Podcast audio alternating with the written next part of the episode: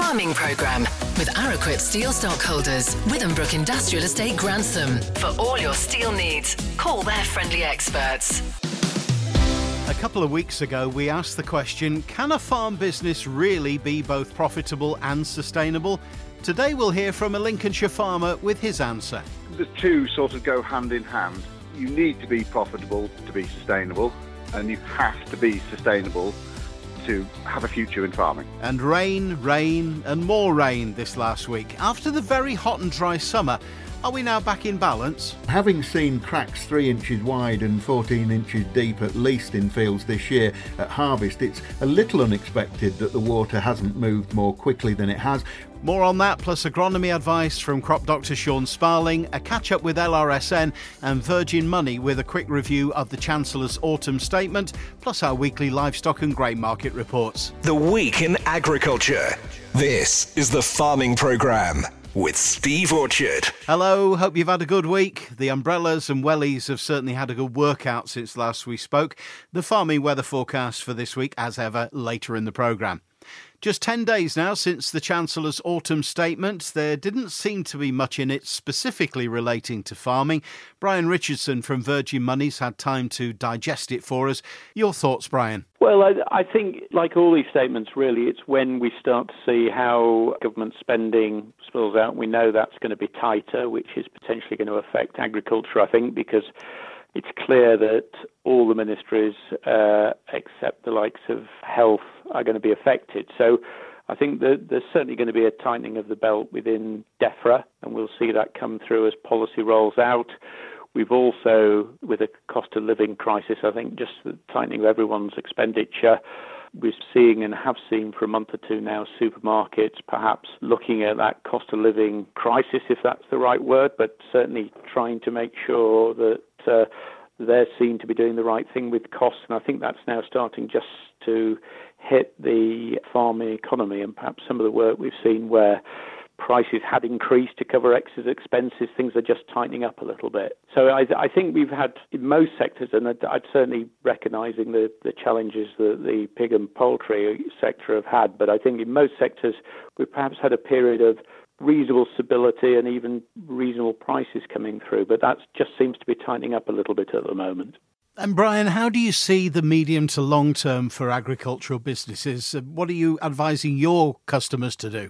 The last two years in agriculture, I think it's been fairly benign in some ways. We've been looking at new policy, seeing how that new policy is going to develop prices in a, the majority of areas, as I say, pig and poultry standing out as, as having its own challenges, but not being too bad. But I think we are starting to see a squeeze coming on in the next 12 months. So from my point of view, it's very much getting our customers and farmers generally, I think, to be planning ahead looking ahead at what it means for them and you know doing what actions they can take to just make sure their business is sustainable in the medium to long term. It's not easy.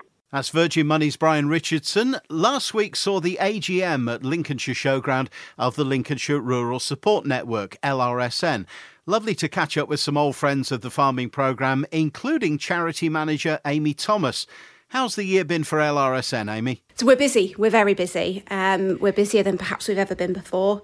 We've supported 173 farming families since April this year already, which is huge. As a comparison, we supported 184 across the whole of last year.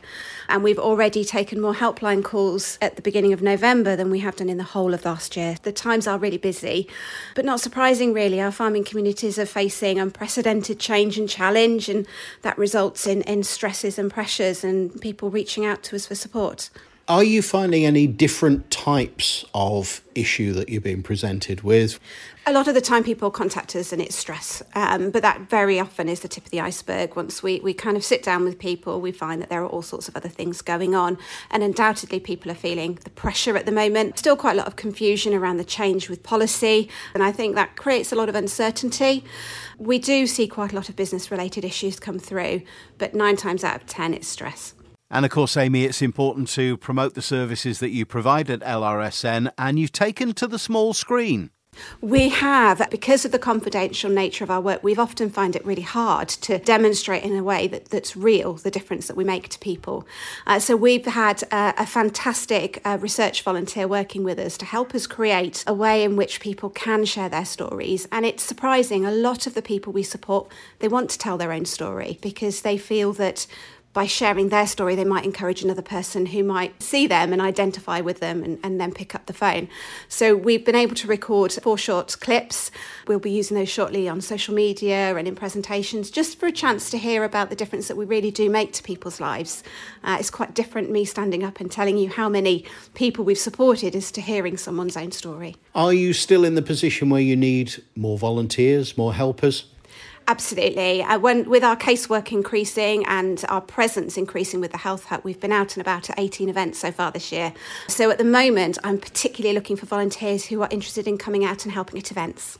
Do they need any particular skills, background? A smile and a friendly face. And that, that really is it. And how should somebody who's interested get in touch with you?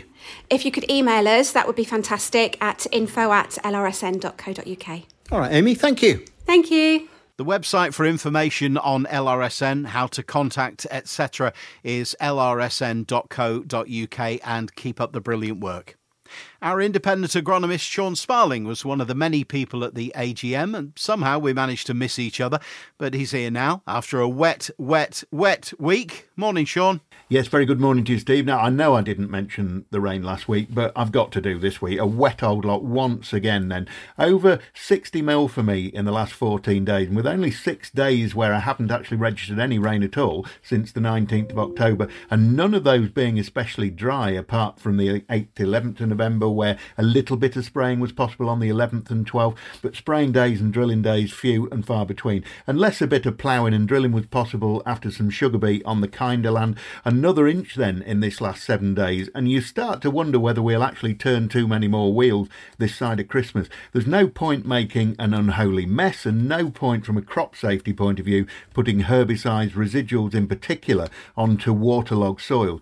And they are waterlogged. You know, I find it very interesting that since about the 18th of October, when it really started with the land wetting rain, although it did spot about with about 10 mil or so over the preceding week or so, but since that 18th, 19th of October, I've registered over 150 millimetres of rain. But the drains have really only started running in this last seven days or so. So all that six inches or so of rain have just been sucked and into that sponge that is the seedbed. So no wonder we've seen so much residual herbicide uptake. No wonder it's been too wet to drill or travel, and no wonder it squelches when you walk on it. Even on recently drained fields over the last few years where they've been drained, they haven't been running either. And some of that is due to how dry the topsoil and the top seedbed tilth has been after the hot, dry summer. But some of that could also be a legacy of 2019 where we saw these soils and fields slump. And that lower profile structural damage may therefore still be with us. Now, having seen cracks three inches wide and 14 inches deep at least in fields this year at harvest. It's a little unexpected that the water hasn't moved more quickly than it has, but there you are. You know, finally it is doing so, thank heavens for small mercies. Wheat after spuds, land that was perhaps overworked to a fine tilth, an onion seed bed type tilth, they're holding the moisture far too well. But it's only six weeks ago that we were all praying for rain, so it's our own fault anyway. Anywho, look, it's wet, it's not drying particularly quickly, it looks likely to get a bit wetter. I wish I'd worked that a bit harder at school. It must be lovely to have a job where the weather doesn't really matter, mustn't it? Now, my agronomy pieces are going to be shorter and shorter over the coming week. Not much change this week. And although soil temperatures are still warm enough for growth, they're now getting low enough for propyzamide, amber, so get ready, and red a little bit further north on the app. So don't worry about a thicker canopy, by the way. The Kerb not hitting the floor isn't the worst of your worries. According to years and years of work by Corteva anyway, the thicker canopy doesn't seem to inhibit the propyzamide from working. And that said, I do like it to be colder, damper, and the crop to be opened up a little bit, particularly in those thicker bits, but each to their own.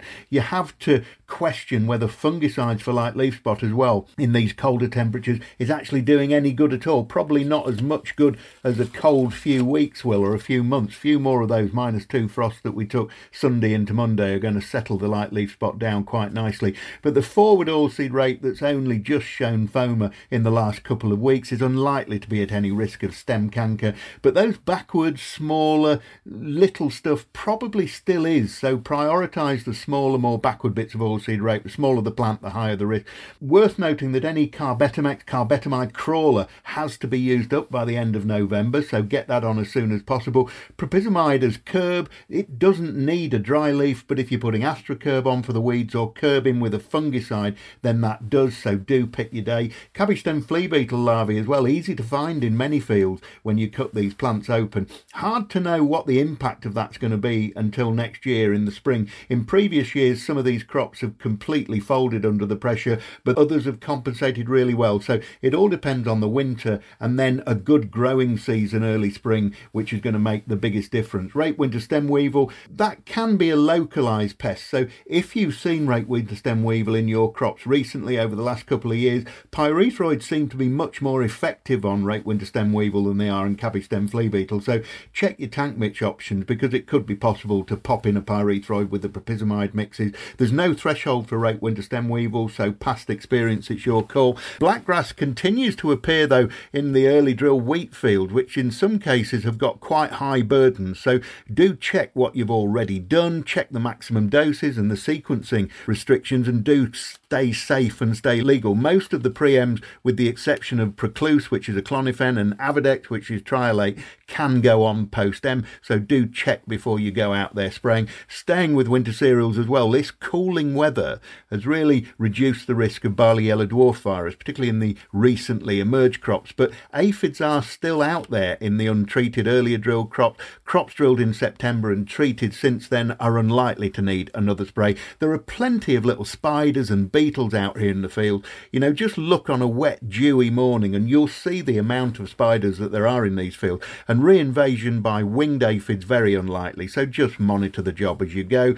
Grain store issues as well out here. Hot, dry, harvested grain put into store, and very few days where the ambient air has been cool enough to pump it through and cool down that stored grain. So as it's coming cooler over the next few weeks, just plan to reduce that stored grain temperature to below 5 degrees Celsius. Better to be far proactive in stored grain against pests. So watch the weather forecast, put pitfall traps out as well in the heap to monitor what's about in there and treat accordingly. You don't want rejected crops or even a serious pest issue, not this year especially. And finally, possibly some policy changes coming from DEFRA with ELMS and the local nature recovery schemes targeted as a cost cutting job. The plan changes to the sustainable farming incentive plan for next year also look like they could be in doubt. So, with DEFRA promising clarity before Christmas, unless you've got to make a decision imminently on extending an existing scheme for five years, for example, then it might just be wise to hold your fire for a few weeks before putting in a sustainable farming incentive application. And on that bombshell, let's see what the next seven days bring. Many thanks, Sean. Farming Programme with Araquip Steel Stockholders, Withambrook Industrial Estate, Grantham, supplying the region for over 40 years. Profitability versus sustainability. Conflicting or complementary? The thoughts of NFU Vice President David Exwood, who I met at the recent Midlands Machinery Show in a moment. But first, Lincolnshire farmer Colin Chappell. And Colin, let me start by congratulating you on winning the Rawcliffe Bridge Sustainability Award, which I gather generated some interest from your local MP. And so I spoke to uh, a few people about this, and they said, Well, she's written to you, the door is half ajar. Why don't you kick it down and invite her to the farm? so that's what we did. And she came and she was an hour and a half with us discussing all things about education of school kids, uh, farming, uh, rural crime issues, that sort of thing. Where else would I, a farmer in Brigg in northern Lincolnshire, get that opportunity to talk to an MP? That's the sort of thing it's bringing to the party. And that's excellent. And the more we can influence those down in Westminster, the better. I'll ask you the same question I asked on the programme a couple of weeks ago. Can a farm be both profitable and sustainable and how? Okay. The two sort of go hand in hand. You need to be profitable to be sustainable, and you have to be sustainable to have a future in farming, in my opinion. So the short answer is yes, the two go hand in hand. Colin, I'm not going to ask you how profitable you are, but how do you maintain that sustainability on your farm? we're in an eight year, seven, eight year process where our uh, single farm payment is going to disappear. I started this process four years because I was worried about the sustainability of my farm, especially without that help in the background, shall we say. So I started focusing on soil health. If your soil is not healthy, your plants are not healthy, and you will not have a healthy profit. So we moved the soil a lot less. We did a carbon audit.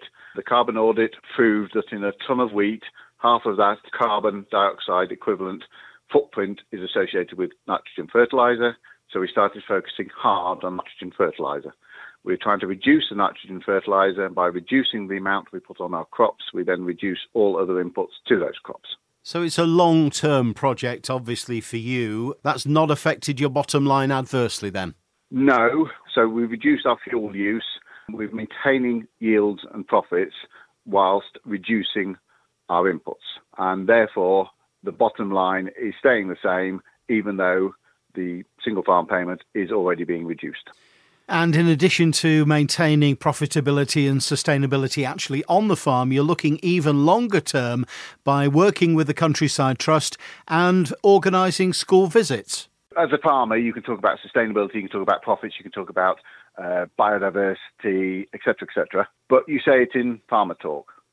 If you get somebody from the country trust that is with you, holding your hand in inverted commas while the kids are here, you can then convey what you're trying to say in a language that the kids understand. In a wide open space, listening to bird song, showing them the animals, and opening their eyes to what we're doing. So that is one thing I would like to point out. The country trust helped me in that. The charity helped me in that. 5.5% of my farm is devoted to environmental measures. That needs to increase slightly, I believe. But without the wildlife and the environment and the water and, believe it or not, Mother Nature and the weather, we couldn't do what we do. And we need to work with her rather than try and fight her all the time. And I think that's a perfect way to wrap it up. Colin, thank you ever so much for joining us on the farming programme. No problem. Thank you, Steve. At the recent Midlands Machinery Show at Newark Showground, I chatted on the subject with NFU Vice President David Exwood. David, of course, Colin Chappell's not the only one doing this. There are some great examples of farms around the country in all sectors doing really great things and farming in a sustainable way. You know, I'm trying to do what I can at home, and I see see many farmers doing brilliant things. I was in Cornwall yesterday with a veg producer who was farming in a way that even he probably didn't believe he could farm five years ago. And that's why it's great that people come here and engage with it and listen and just sort of open their mind to the possibilities. That's it, isn't it? Being open to new ideas, new suggestions. Farming is such a traditional industry in so many ways what we're asking people to do is look at things in a different way. I mean, the irony about this, of course, is that many people would say it's a return to good farming practices of 20, 30, 50 years ago. Many would argue there's nothing new in it at all. I mean, focusing on the soil, plant health, good rotation, you know, mixed systems, that circular farming is just old fashioned mixed farming. And so many would say there's nothing new in it at all. And it's actually about kind of going forwards to go backwards. And we've had the announcement over the last few days of the 8 billionth person on the planet. Food production and food security's got to be key, hasn't it? The other key message I think from this is, and I think it's really important when we're time when we're looking at the rollout of ELMS, is that we do not have enough land in this country or the world to set aside some land for nature and making space for nature and have some land for food production. The key and the solution to that problem of feeding 8 billion people is to get the both from the same piece of land. The crop becomes the habitat, it feeds us and it feeds nature at the same time. Having a balance between the two. Absolutely. At the heart of it is that balance between the environment, making space for nature, and food production. And a lot of this comes down to technology, doesn't it? We're talking about changes and different ways of working and still maintaining profitability, still maintaining a good business. Technology's got to play a big part in that. It's definitely part of the mix. The issue there, of course, is you've got to be profitable to be able to afford the technology. And that is the key message, really, that we need that core profitability in food production and, you know, government schemes that are designed to re- incentivise and reward good behaviour for eight people to be able to move in the right direction. And that is probably the key to the problem. Many thanks, NFU Vice President David Exwood. And one final thing from the Midlands Machinery Show where I met David. Congratulations on a significant anniversary to Grantham based agricultural engineering firm RC Setchfield. I met the latest family member to the business, Director Hannah Setchfield. It is. It's our 40th year in um, business. Uh, my mother and father started it, and I'm proud to join at the end of last year. And it's amazing to see that small guys like ourselves are still here fighting amongst the big boys. Well, it's good to see. What have you got new at the show? We're proud to have the Kioti range predominantly here with us this year, and they're a South Korean compact tractor manufacturer. They're big in America, they're reaching out into Europe and the UK, and we're pleased to announce that the new HX series that will be in our yard in December will go up to 120 horsepower, um, and then they're going up to 140 horsepower over the next couple of years. So, do they specialise in the smaller end of the market? Small end at the moment, but they're verging into that bigger end. So, for most farmers, we've got the range that they need if it's to do the paddocks, but it is also to do those those bigger fields and that um, basically to do those bigger jobs. We've got the equipment to do it. And if somebody wants to know more about the Kioti, where would they go? We've got it all on our website www.setchfield.co.uk. All right, Anna, thank you. Thank you. Midlands Machinery Show is back at Newark Showground on the 15th and 16th of November next year. This week, CropTec returned to Peterborough, and we'll hear about some new tech for farming from the show next week. Time for our weekly market reports now, starting with livestock from Louth auctioneer Oliver Chapman. Morning, Oliver. Good morning, Steve. Another weekly roundup from here at Louth, starting with the cattle. And the clean cattle for a start see heifers to 272 pence per kilo or 1509 pounds for F. Wallace and Son of Biscathorpe, with steers to 240 pence per kilo or 1317 pounds for JC Scolia Bournemouth. Onto the cull cows, which top at 174 pence per kilo and grows 1370 pounds for Martin Paul of Burgh le Marsh. While moving on to the store cattle, both the steers and heifers top at 1085 pounds, with steers for WH Jakes and Sons and heifers for C.A. Oliver. That wraps the cattle up and moving on to the sheep. A tremendous show with increased number see lambs all in average 251.39 pence per kilo with SQQ of 251.29 pence per kilo, just showing how dear those heavy lambs were. Top in the lump goes to LJ Fairbairn and Sons of Falsthorpe at £140 per head, while the pence per kilo is topped by H. Smith and Sons of Theddlethorpe at 300 pence. Onto the cull ewes, similar number, however, trade up some 20 to 25 pounds on average to all in average this week 113 pound and 13 pence, which will make us probably one of the dearest markets this week as I record this on Tuesday. Top goes to RH Homes Partnerships at 168 pounds. Huge thank you to everyone that's been and supported this week, both buyers and vendors. Quick reminder tomorrow is our annual Christmas fat stock with charity auction, raffle, and showing of cattle, sheep, and produce. All are welcome. Selling of cattle will start from 2 o'clock, judging will start from 12. So if you're about and want to pop in, by all means, come and have a look. All classes of commercial cattle and sheep will still be sold and required for tomorrow's market as well, so please not hesitate to contact me. This is Oliver Chapman for Masons and Louth Market, and thank you. Thanks, Oliver. And to the grain market, Openfield's Kit Dickinson. Good morning, Kit. Well, good morning, Steve. The wheat market continues to grind lower as it searches for fresh input that will prompt shorts to cover their positions. The advent of algorithms and growing spec community has increased activity on the arbitrage, intra-market and commodity spreads. And the algorithms have created a market that has become reactive to the latest news headlines, some of which are the same story that has been regurgitated. The fund short position on CBOT wheat is 8.5 million metric tons, which is not insignificant and, to some extent, understandable, as the US wheat struggles to buy export demand. Conversely, French exports are struggling to stay on track to reach their 75 to 80% by the end of December, with reports of 600 to 700,000 tons of new sales to China this week, and at least two cargoes of Polish, German, and Baltic wheat to the US East Coast. A sign of fast paced EU French exports have been the inverse on the Matif wheat futures market, with buyers looking to take delivery against the December contract due to the lack of farm selling. There is unwavering belief that the export corridor will remain open despite another sustained attack by 70 plus cruise missiles on the Ukrainian infrastructure this week, which has cut power supplies, including to the ports. The extension of the corridor for a further 120 days was automatic and included the original agreement. It appears that Putin did not get any cut in sanctions, in particular the reinstatement of the main Russian ag bank to the SWIFT system or to request the ship Russian ammonia via the Ukrainian pipeline. Vessel inspections are still painfully slow, waits for at least 20 days, the norm, which is keeping freight rates extremely high. With winter fast approaching, it does remain to be seen whether the grain flow via the corridor continues against a backdrop of power outages, fuel shortages, and damage to infrastructure, which will affect logistical capabilities. Winter planting in the Ukraine is down 40%, whilst 50% of their maize crop is still in the field and likely to remain there until the spring. There is also the possibility that Putin will pull the plug. So, looking at barley this week, the UK and European malting barley markets have been inactive for at least the last week. Large falls in the UK, French, and USA wheat futures markets have put further pressure on the technical malting barley values, although for some malting barley prices have been detached from wheat, as it has its own problems. Malting barley remains in a significant surplus in the UK and Europe. Farm sellers are now repairing, but we have been forecasting for some time. It's no longer a question of price or premium there are just no buyers.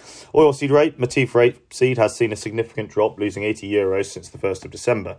There have been many factors influencing, but rapeseed has largely been following the falling crude oil and energy markets. Domestic bids have dropped, which has slowed trade sellers to hold on for better levels.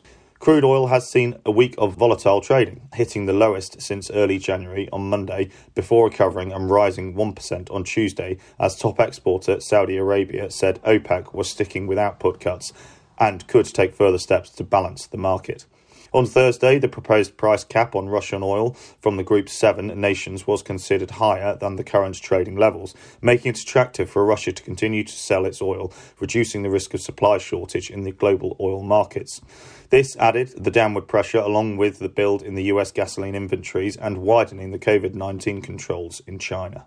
So looking at prices this week, wheat for December 230 to 240 pounds, January 236 to 246, March 238 to 248, May 240 to 250, and November 23 new crop 225 to 232. Milling wheat premiums are circa 40 pounds for old crop wheat. Barley, limited prices pre Christmas and January unless more buyers come forward. February, feed barley is 220 to 230. Moving forward to May at 226 to 236. November new crop 195 to 205. And lastly, oilseed rape for December 470 to 477.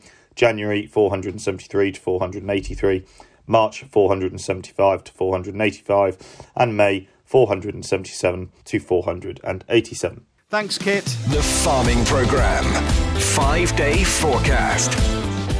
Looks like a drier, calmer week with some sunshine, but chilly though.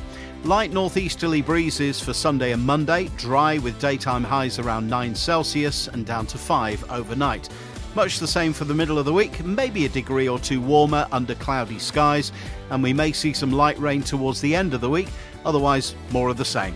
Higher pressure keeping things calm and settled for the most part. Next week, we'll look at some new farming tech on display at the recent CropTec show and return to the autumn winter danger that is hare coursing. Look forward to seeing you if you're at Fatstock in Louth tomorrow. I'm Steve Orchard. Until next week's farming programme brings you the week in agriculture, have a great week. The Farming Programme with Araquip Steel Stockholders, Withambrook Industrial Estate Grantham. BSI ISO 9001 accredited.